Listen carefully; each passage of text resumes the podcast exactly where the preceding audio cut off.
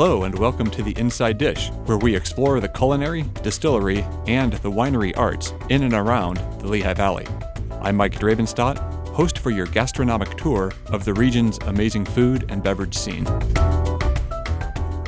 I'm here today with Greg Smith and Dipesh Chauhan from Hop Hill Brewing on 378 in Upper Saucon Township, and also Three Little Birds Distilling on Willow Lane in East Texas. Greg and Dipesh, welcome to the Inside Dish. Thank, you, for having us. Uh, let's uh, start quickly with your uh, origin stories in terms of how you got interested in making craft beer and, and spirits. Let's start with Greg.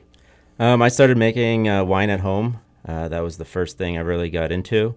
And then I ran into a cousin that I didn't see for quite a while, and he was homebrewing, and he got me into the homebrewing world.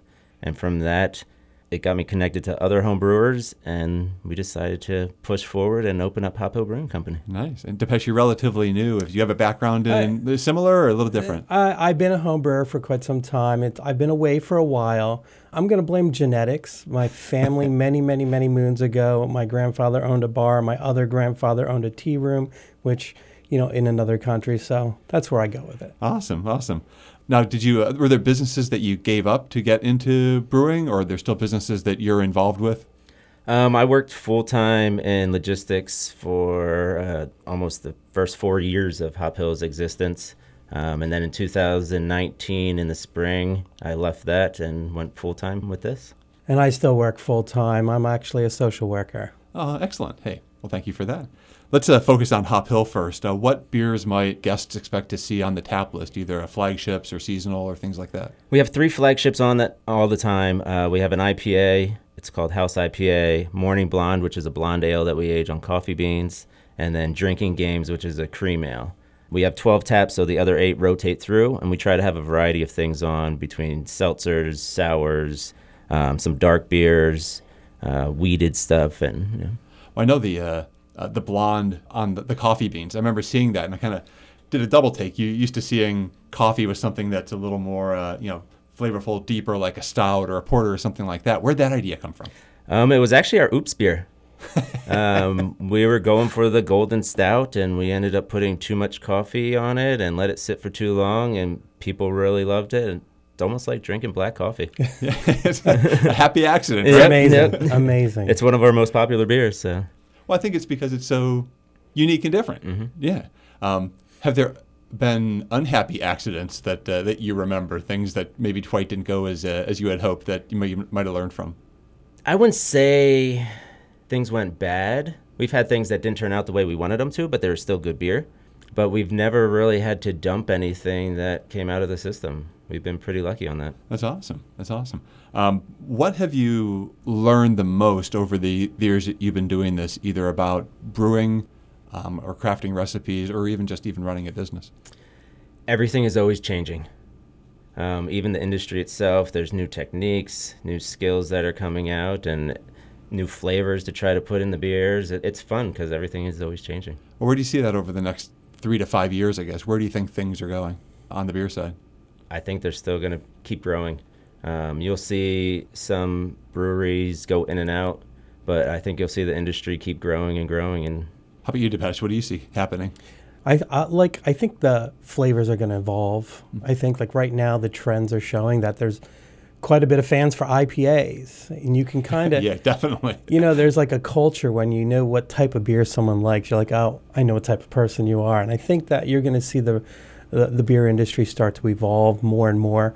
I think about 10 years ago, you saw it evolve when you had the, I call it the big box breweries, you know, and now it's slowly shifting to the local breweries. And I think you're going to still see that shift because people are going to want fresher beer and a little bit more local, and they want to know who their brewer is and who's brewing their beer. Mm-hmm.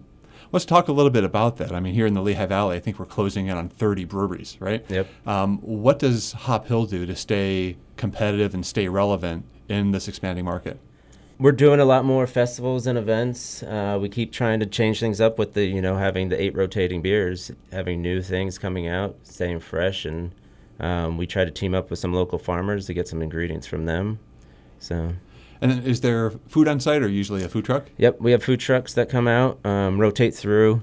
And talk about the experience there. I mean, you're right off of, uh, you know, 378. I'm, we're, we're right off of 378 here at the studio, just on the other side of the mountain. You're on the south side. Uh, what can people expect when they show up? What's the environment like? What's the vibe like? I'm going to say it's a very industrial feel. I like it. It's the what I would call the traditional brewery feel to um, seeing some of the tanks. You're going to see the bar. You're going to have an outdoor area. You're going to have that indoor area. Lots of fun music, uh, warm bartenders that are going to come up to you and talk to you. Think outside the box. Be creative. Get to know who you are. Um, it, it's it's really it's kind of strange to say, but a family feel. Dogs are welcome, pets are welcome, kids are welcome. Just can't have the beer, um, you know. And I, I mean, it's an inviting environment. That's really how I'm going to explain how it would look.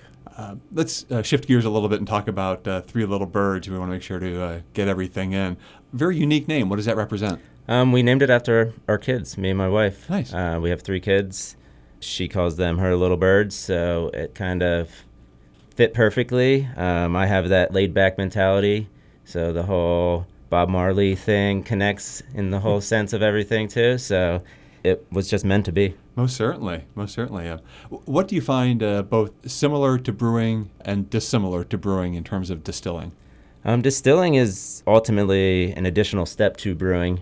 Um, you're making your, your beer, you're putting it through the still, and you're increasing the alcohol content on it.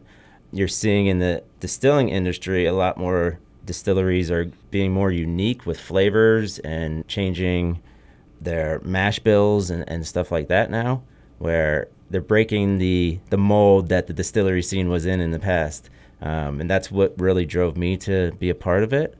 I like the connection between the brewing world and the distillery world where I can actually take some beers that we make, run them through the still, take some barrels from the distillery, age some of our beers in them. So there's a whole big connection there.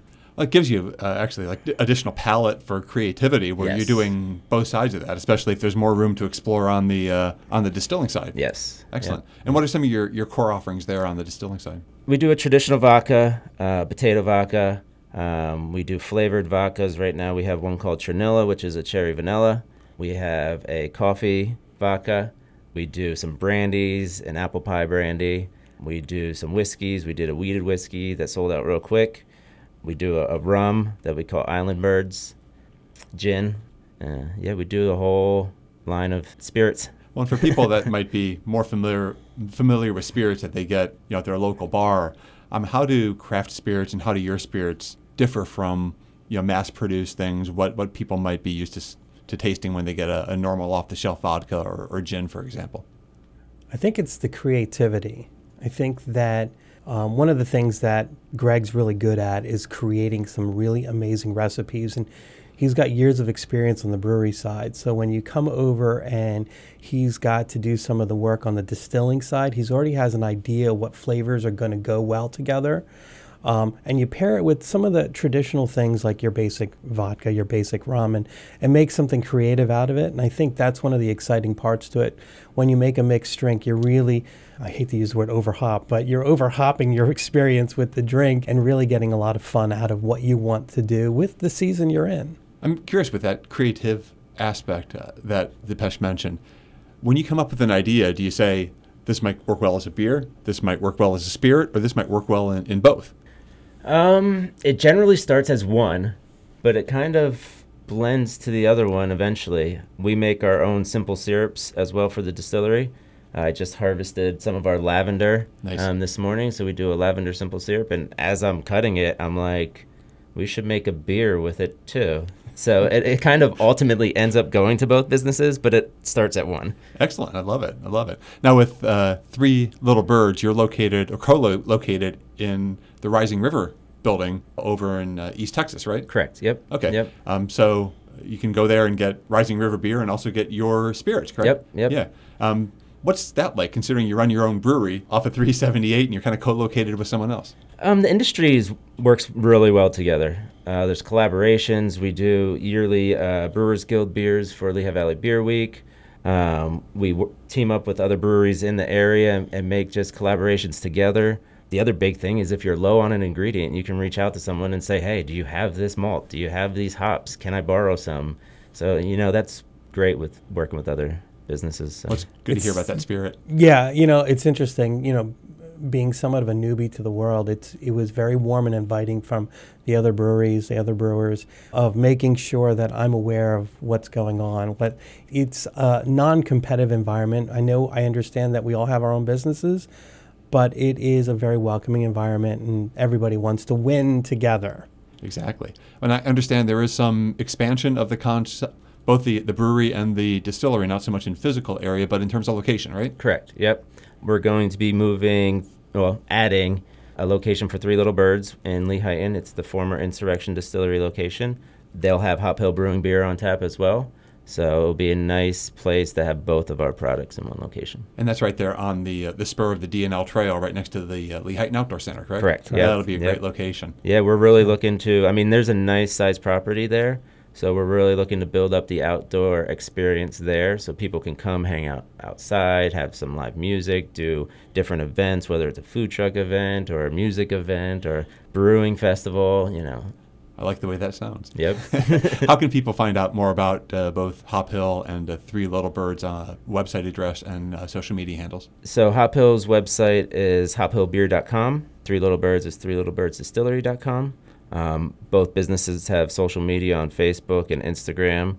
And then just coming in and talk to the brewers, exactly. right? Yep. Yep. Come in, talk to the brewers. We have an awesome team with us. The bartenders will talk you through any of the the beers we have or any of the cocktails we make, and make sure you pick the right choice for yourself. Awesome. Well, Greg and Dipesh, thanks for coming into uh, WDIY. Thank you. Thank you for having us. I'm Mike Drabenstott, and this is The Inside Dish.